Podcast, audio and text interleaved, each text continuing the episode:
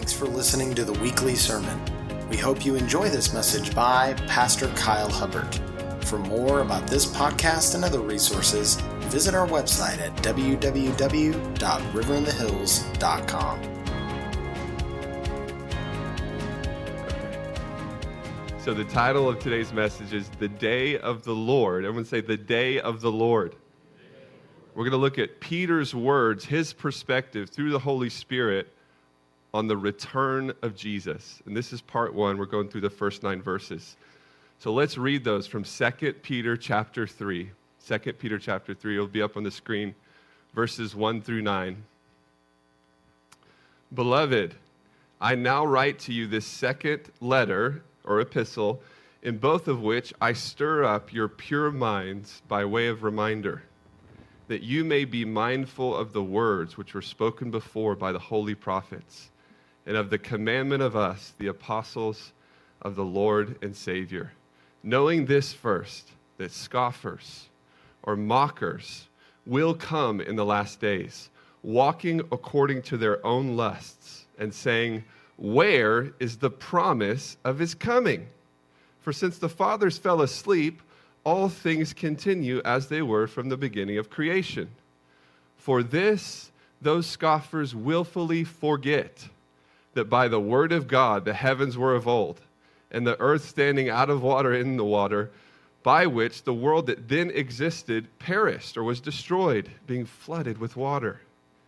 But the heavens and the earth, which are now pres- but the heavens and the earth, which are now preserved by the same word, are reserved for fire until the day of judgment and perdition of ungodly men. But, beloved, do not forget this one thing that with the Lord, one day is as a thousand years, and a thousand years as one day. The Lord is not slack concerning his promise, the promise of the second coming of Jesus as some count slackness, but he is long suffering or patient towards humanity, not willing that any should perish, but that all should come to repentance and salvation. Wow. Let's go back up to verses 1 and 2. By the way, we're just going to walk through the scripture line by line, verse by verse this morning. Verse 1 Beloved, this is every believer. We're the beloved. I now write to you this second epistle, in both of which I stir up your pure minds by way of reminder. I would say reminder. So, in the opening verse here, Peter makes it clear that the goal of both of his letters was to remind the believers of truths they were already familiar with. Peter knew, and I know this morning as a pastor, that the battle is primarily right here between the ears in our mind. And that the act of simply reminding them would help them to win this most important battle. Peter knew that this godly remembrance of truth, simple truths, had the power to stir up an increase of faith, hope, and love in the thought life of these believers and us this morning. And free point here this one's for free. The opposite, it's all for free, by the way. The opposite of godly remembrance of truth is demonic remembrance. Demonic remembrance of lies and past sins that have been covered in the blood. If God doesn't remember them, we shouldn't remember them. Demonic remembrance has the power to stir up fear, doubt, and depression.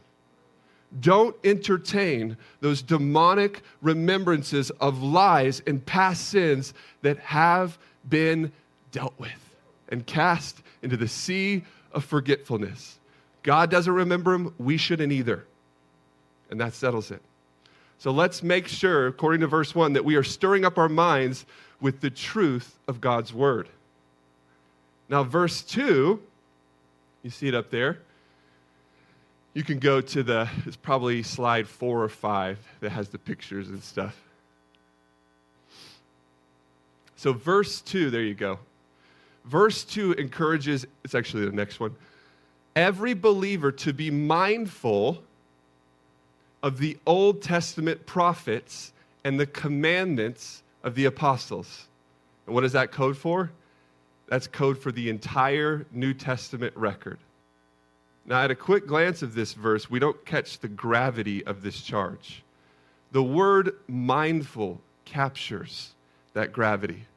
To be mindful of something, guess what? It means to literally have your mind full of whatever that thing is. Not full of sports stats, but full of the Old Testament and the New Testament.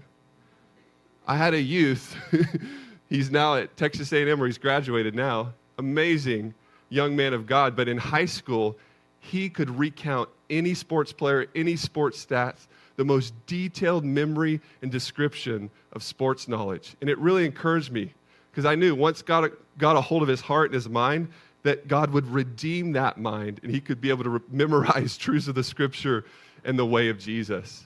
And he's actually leading, last time I checked in, he's leading a fifth and sixth grade Bible study now at Texas A&M.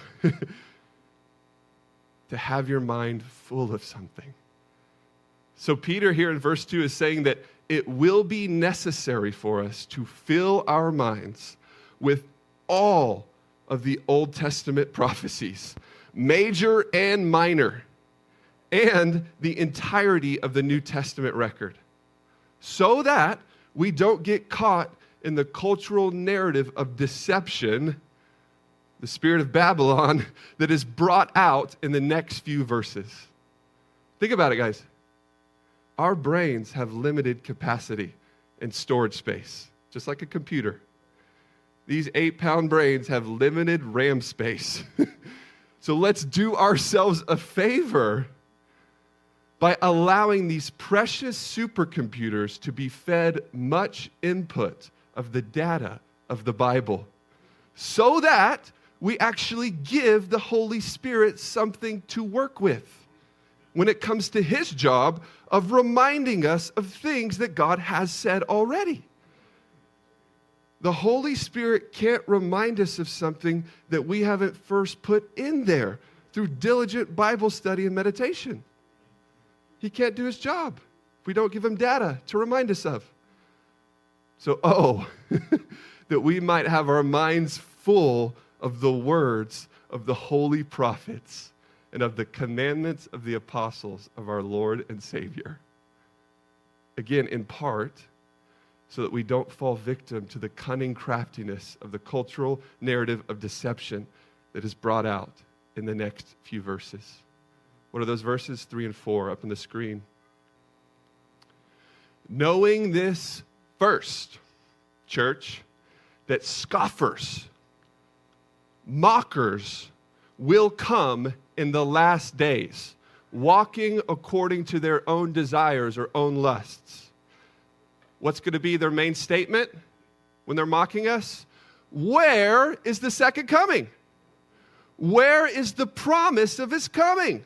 For since the fathers of the faith fell asleep, all things continue as they were from the beginning of creation. Business as usual, guys. Why are you believing in this man coming from the sky? yeah. In verses 3 and 4 here, Peter warns us that scoffing and mocking will be the most common response to the idea that Jesus is literally, physically coming back from heaven. And just to warn us, if we rightly continue to believe and therefore preach this truth, this truth that a resurrected God man, a Jewish man, will descend from the clouds and touch down in the Middle East and destroy the Antichrist and his empire, if we believe that and say it, we will be maligned. We will be mocked. More plainly, we will be made fun of.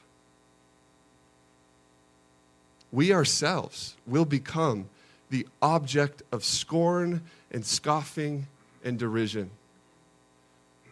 These mockers, they're going to ask you directly. You, Mari, they're going to ask you directly, where is the promise of Jesus' coming? For since all your heroes of the faith have died, all things have continued just as they were from the very beginning. And we see the scoffers' main argument here in verse 4. The reason why they are mocking this truth is because they truly believe that nothing really has changed about life in planet Earth for the last 6,000 years. And to back up their scoffing, they will point to the fact that all of the prophetic signs leading up to Jesus' return that he brought out in Matthew 24 and Luke 21, these signs have always happened and always will happen. Those being wars, famines, diseases, earthquakes, persecution, deception, false prophets, false messiahs arising, and so on. And guess what? To an extent, these scoffers are right. The signs that Jesus and the prophets pointed to have always existed since the beginning of creation. But in this argument, they are willfully ignoring the all important qualifier. I would say qualifier. The all important qualifier and descriptor that Jesus used to describe the way that these signs would manifest before his return. What was this qualifier? He said that these signs would be like birth pangs. Birth pangs. Every mother in here, to some extent fathers, a way less extent, knows exactly what Jesus means by this qualifier. we had to observe and try to empathize with the pain, but mothers, y'all are heroes. yes. If you're here, mama went through birth pains to birth you. What are birth pains? Birth pains tend to come on slowly, right, mamas? as each contraction gradually increases in both frequency and intensity. And this process can last a couple hours or multiple days, depending on the birth.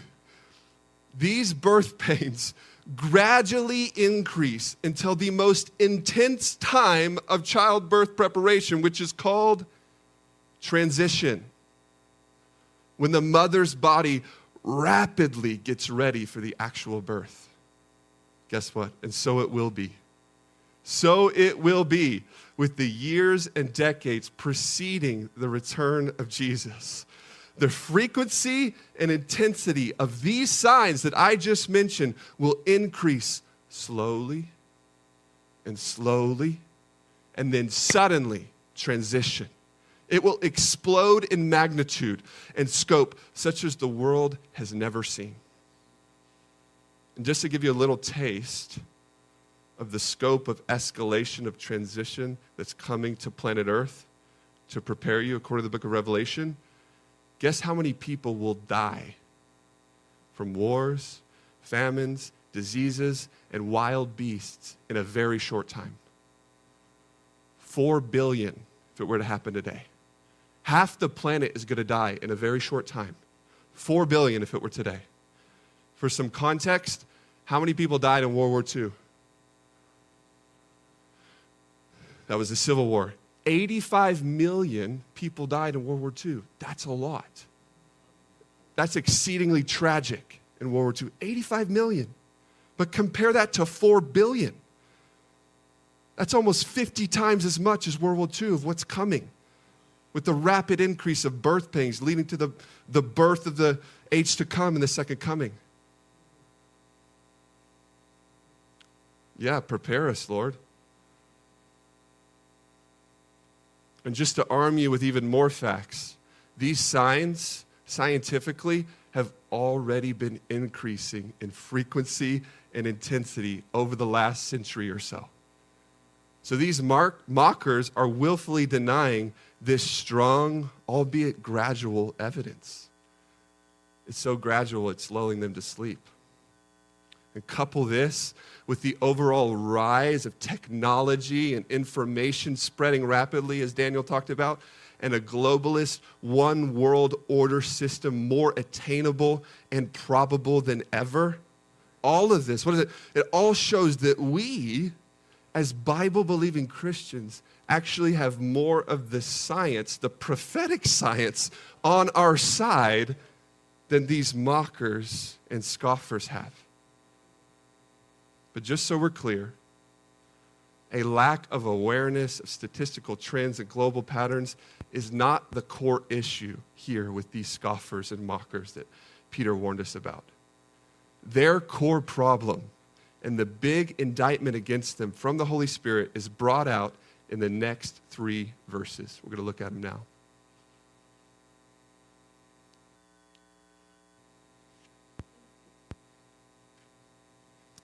2 Peter 3, verses 5 through 7. Peter says this For this they willfully forget. Everyone say, willfully forget. That by the word of God the heavens were of old, and the earth standing out of the water and in the water, by which the world that then existed perished or was destroyed, being flooded with water. But the heavens and the earth, which are now preserved by the same word, are reserved for fire until the day of judgment and destruction of ungodly men. So it's clear from these verses that the biggest problem with these end time scoffers is that they have willfully chosen to forget the Word of God. The opposite of remembrance is forgetting. They have forgotten the Word of God. And more specifically, they have forgotten the raw power. I wouldn't say raw power. The raw power of God's voice to suddenly change a circumstance. All throughout Scripture, there are literally hundreds of examples of God simply speaking simply saying a word, a sentence. And then this sentence has released the power to suddenly and cataclysmically shift a scenario in favor of God's glory. Because these mockers have not filled their mind with the countless records of the power of God's voice, they have become foolish and forgetful and it's led them to a place where they are now denying the physical return of Jesus. And they're going to such an extent that they're making fun of those who do believe he's coming back. And just a little fun here, because I know our church, I know the sheep, including myself, I'm one of them. These mockers, these return of Jesus deniers, these are the true election deniers. These are the true election deniers because they have denied God's election of Jesus as king to come back to rule and reign on planet Earth. so the next time someone calls you an election denier, stop the steal use this as an opportunity to bring up the most important election, which again is God's election, God's choice to send Jesus back to Jerusalem in the flesh. so back to the text. So, Peter here in verses 5 through 7 gives us five biblical examples of the raw power of God's word to suddenly change a landscape. And he points us to the fact that these return of Jesus deniers have willfully chosen to forget these accounts. First, they have will, willfully chosen to forget that with one sentence, God breathed trillions of stars, trillions of galaxies with one sentence. What was that sentence? Let there be light. Who said it? Man of God.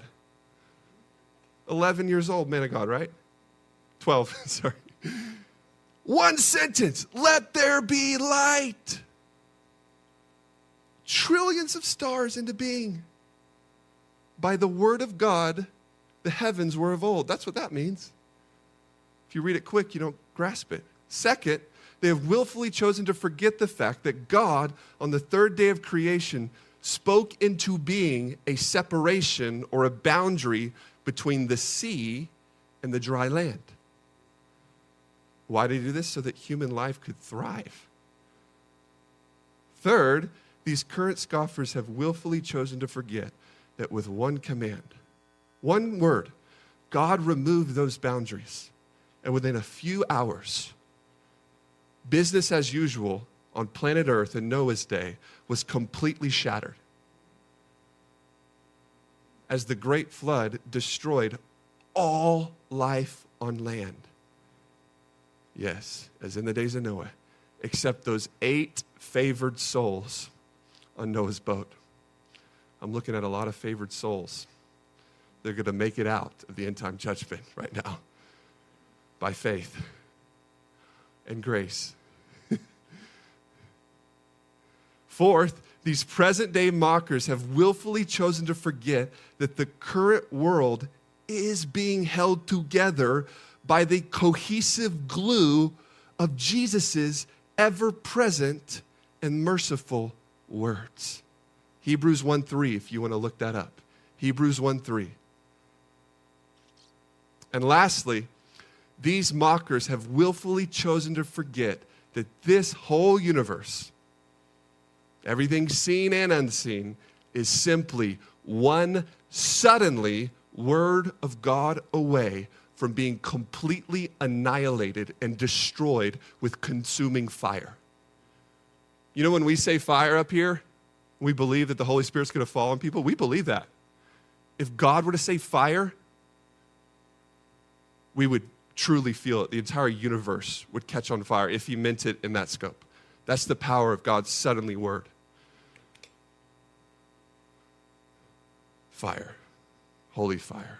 Not that yet, that's for God.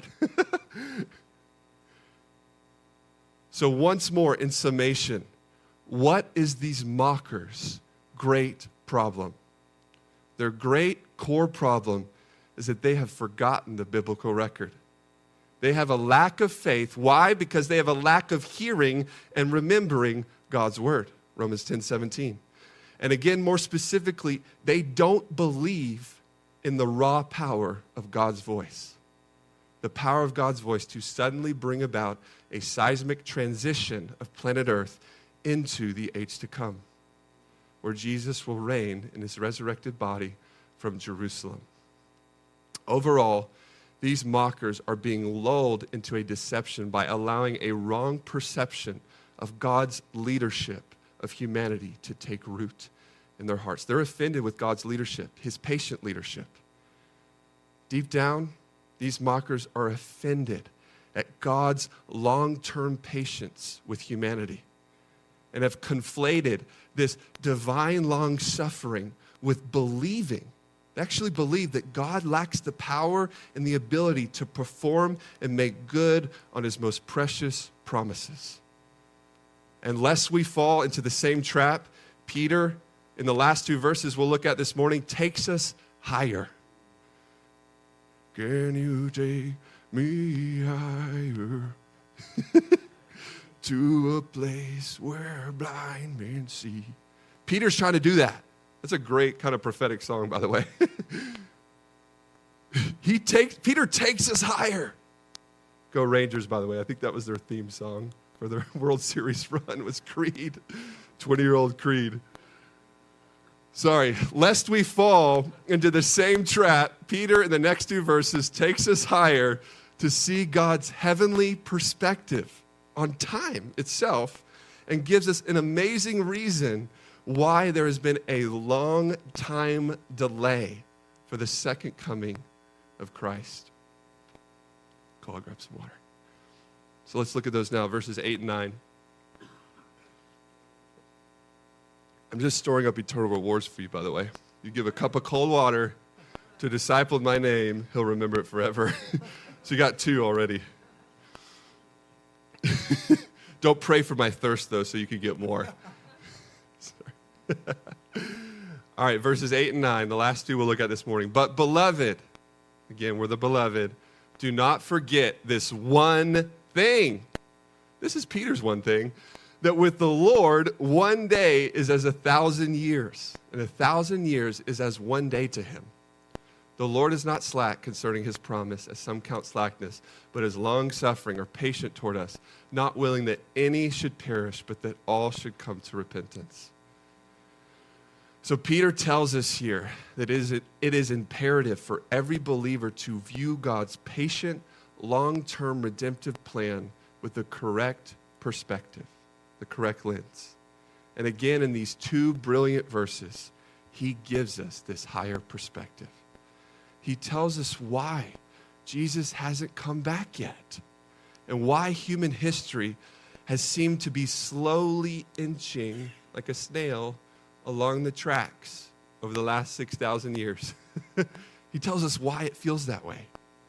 In verse 8, he shows us God's perspective of time as he sits high above time itself in a completely different realm called eternity. Eternity literally means outside of time or above time. And eternity is the realm that God, the great I am, inhabits. He inhabits eternity. We are in time. God Himself is outside of time. Think about it. God has never not existed. Let that hurt your brain. That's actually really healthy. When you sit and think about eternity, it's so healthy for you. That pain is growing you, your eternal perspective. God has never not existed, and He always will exist. There will never be an end. Let your mind go that way. You're never going to die.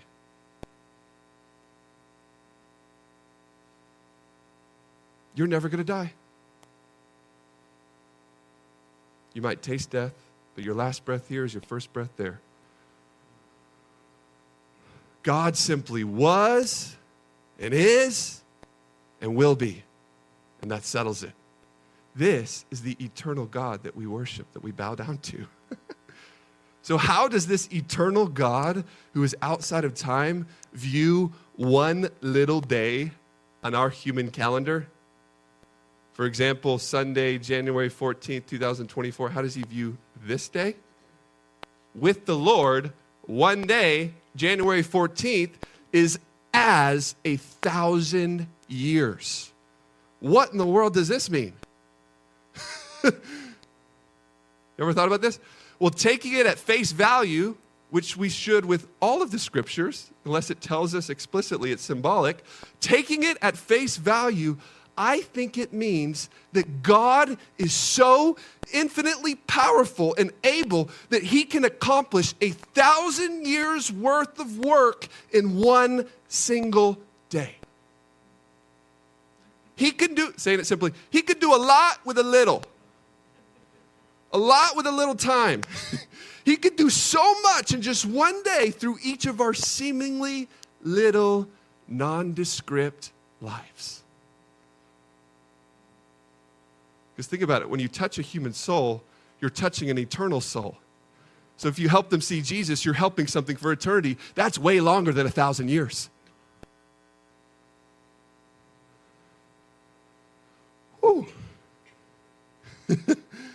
so according to this verse, no day and no life, Luis, is little or nondescript to God. Every day is descript according to the script for him. Every day is a chance for him to accomplish something exceedingly, abundantly, above all we could ask, think, or imagine. This verse gives a whole new light and weight to the phrase carpe diem. Am I right?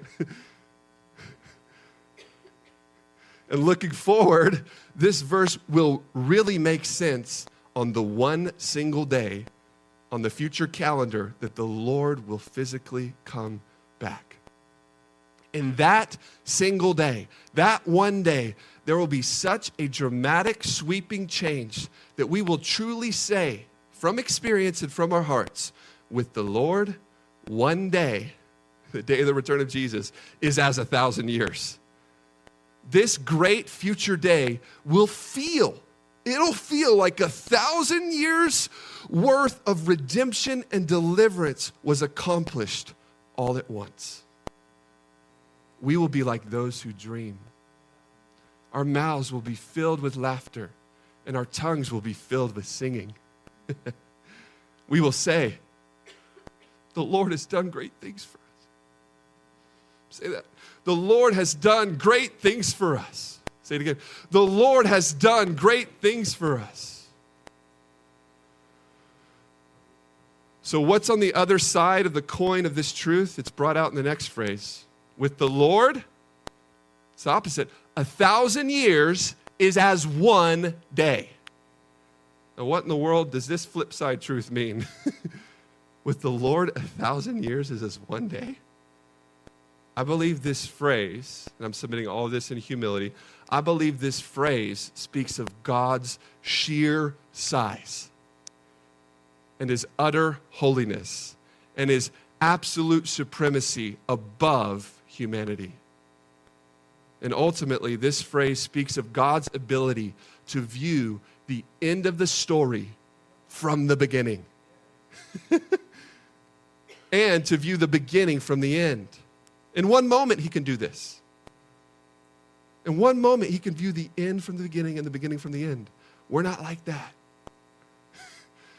We're scared about what's happening at 2 p.m. today with the ice. We're not like that. He's different than us. and again, if we take this phrase literally, that to the Lord a thousand years is as one day, this means that God is so massive and so outside of time that a thousand years of human history feels like a normal Tuesday to him.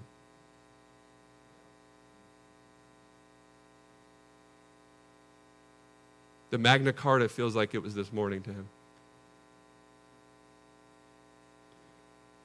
What year was that? 1215? we were singing about it earlier this week. They're learning dates and history through song. It's powerful.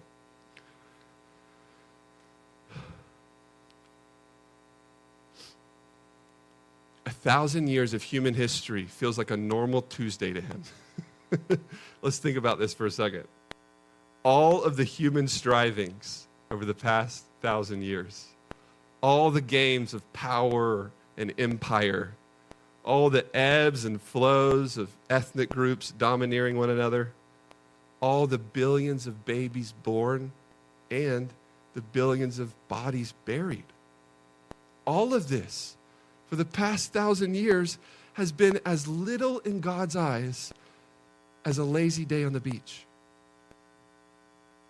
All of the nations are indeed like a drop in the bucket to him.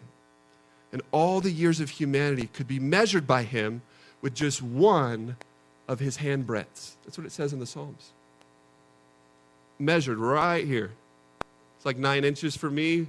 For God, it's a thousand years. This is how big our God is. And this is what verse 8 means to tell us. That's why he says, don't forget this one thing. There's a lot in that one verse. All right, Donnie, you can come up and team. To our final verse, verse 9. And I believe, guys, verse 9 here, I used to work at a chemistry lab. I had verses 8 and 9 right in front of me every day because they moved me so much. I believe verse 9 here gives the best and most concise explanation of God's dealings with humanity over the millennia. He's so patient with us, He's so kind. He doesn't want one to perish, but all to come to repentance. His heart is for all. All of us and everyone you've ever seen. This verse explains why the promised return of Jesus has experienced such a long delay. A delay that has continued to this very moment. Guess what? Jesus isn't back yet. There's a reason for that. And this verse tells us why. Peter, right here, verse 9 the Lord is not slack concerning his promise, which is the promise of the second coming of Jesus, as some count slackness, but is long suffering. He's patient toward us, not willing that any should perish. Everyone say any. But that all should come to repentance and salvation. This is God's will for every person to be in heaven forever with Him. This is what He wants. And sometimes God doesn't get what He wants. Let that mess with your theology. Because if you, if you were to come back today most likely 7 billion plus people would instantly go to hell. So that's why he's waiting. Peter tells us plainly that the Lord is not lazy, he's not slack or forgetful concerning the promise of the second coming of Jesus. Peter tells us exactly why there has been a nearly 2,000 year delay on this promise. The delay is a divine delay. A delay based on God's abundant patience and long suffering towards humanity. Because God has such a long fuse, a long fuse of anger and wrath, because it's so long, He is being scandalously patient with the worst of sinners, offensively patient with the worst of sinners and the worst of nations. Our God delights in mercy so much. I was cursing him in hell, and he was waiting for me to stop punching at him like a little kid punching at his father's chest. I experienced death in hell, and I thought my I was going to be there forever, so I might as well get right with the devil. And I didn't believe, I didn't want to, but I was just trying to get some sort of relief. So I started cursing God. I was like, what does the devil believe? He hates God, he hates Jesus. So I'm going to try to trick him into believing that I believe what I, he believes, but I didn't. I was just trying my best. So I started cursing God and cursing Jesus. I got lower and lower in torment, and he was just waiting till I gave up. God's mercy is scandalous, it's offensive. He gives us better than we deserved. And then He put a yes in my heart. And I cried out yes, and instantly I was back to life on the hospital bed, but this time with peace shrouding me, heavenly peace filling me from the inside out. And that's just me. That's just me. Our God delights in mercy so much he himself is such a prisoner of hope. The ultimate prisoner of hope is God. He is believing the best and holding out hope to the very last moment, and sometimes beyond the last moment, as in my case, after my heart had stopped. For every human being, he's holding out hope and believing the best. Let's stand to our feet. Now, why is he so patient? Why does He give each person seemingly countless opportunities to say yes to Him? This last phrase of verse 9 tells us why. God is not willing. It's not His heart's desire that any should perish, but that all should come to repentance. Again, plainly, God's desire is that no person, no human being would perish and be eternally separated from Him forever in hell. You know what hell was created for primarily? The devil and his angels, not for man.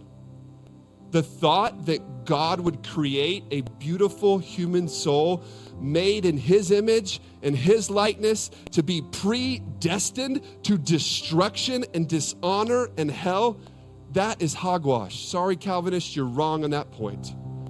And I'll die on that hill. That's a demonic doctrine, that point of Calvinism. Some of the other ones are right. It is. This, you, you gave us courage to call out demonic doctrines with that third stump. So I felt the green light there.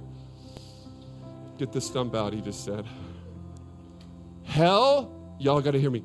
Hell is the last thing on God's list for people, it's the last resort. But sadly, it's the very thing that so many people devolve into and willfully choose as so many willfully deny his offer of pardon, of mercy, and everlasting life through his son, Jesus. Again, if Jesus came back today, probably seven plus billion people would instantly go to hell. That's why he's not back yet. Because that's not cool with God, and it shouldn't be cool with us. God wants that number to shrink dramatically. That number of destruction will shrink. I believe it will shrink through our prayers and our efforts of obedience to share Jesus with as many people as He calls us to, right, Waylon? You're a number shrinker, a destruction shrinker. That's, that's what you are.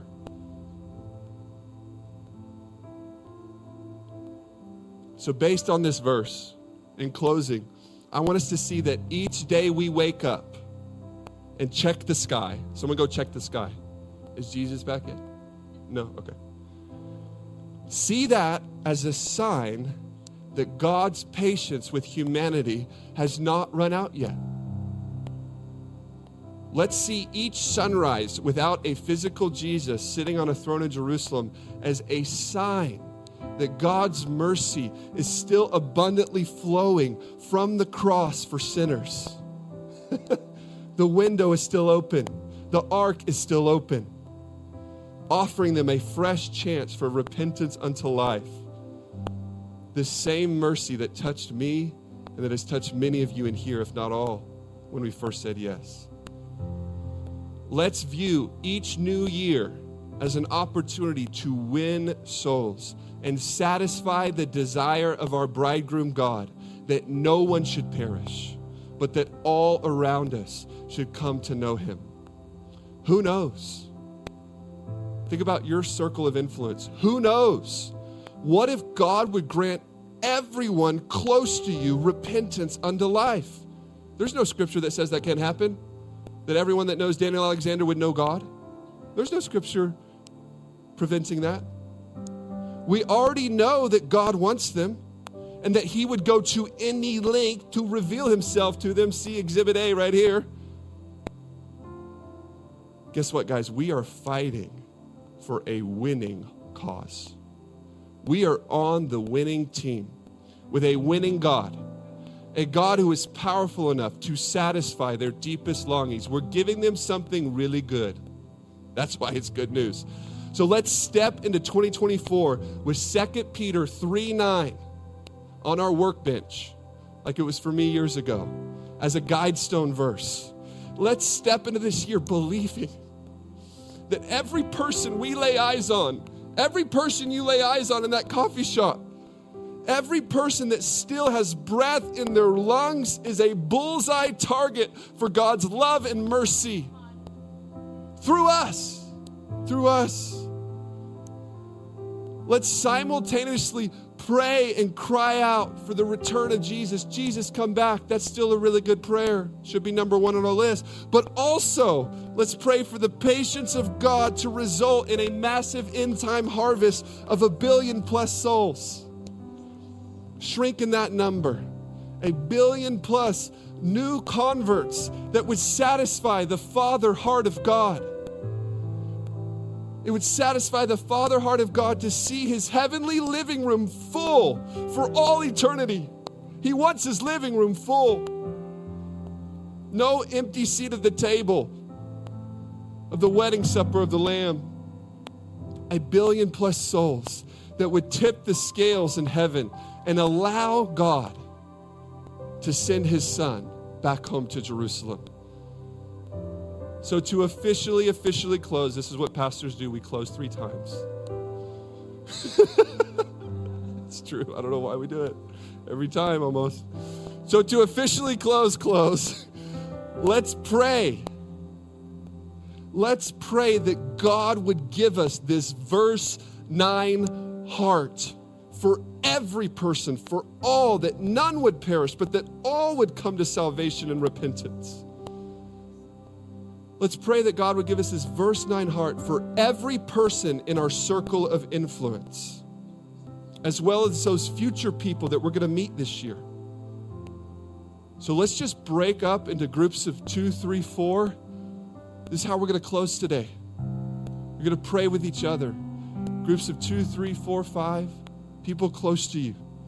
Pray, what are we praying for? The verse 9 heart for all. That everyone your eyes lay on this year would be a target for God's love and mercy through you. We can't do this in our own strength. We have to receive the Father's heart, the bridegroom's heart, the Holy Spirit's heart to magnify the Son. So just ask for his heart, ask for help, and he's going to give it right now. Let's do that. Pray together for the verse 9 heart for all in your circle of influence to know Him. Who knows? Who knows if everyone around you could be saved? Thanks for listening to the weekly sermon. To download the notes and slides for this message, visit our website, riverinthehills.com. If you would like to partner with us in moving God's heart and changing the world, please subscribe to our podcast, leave a review, and share this episode with a friend.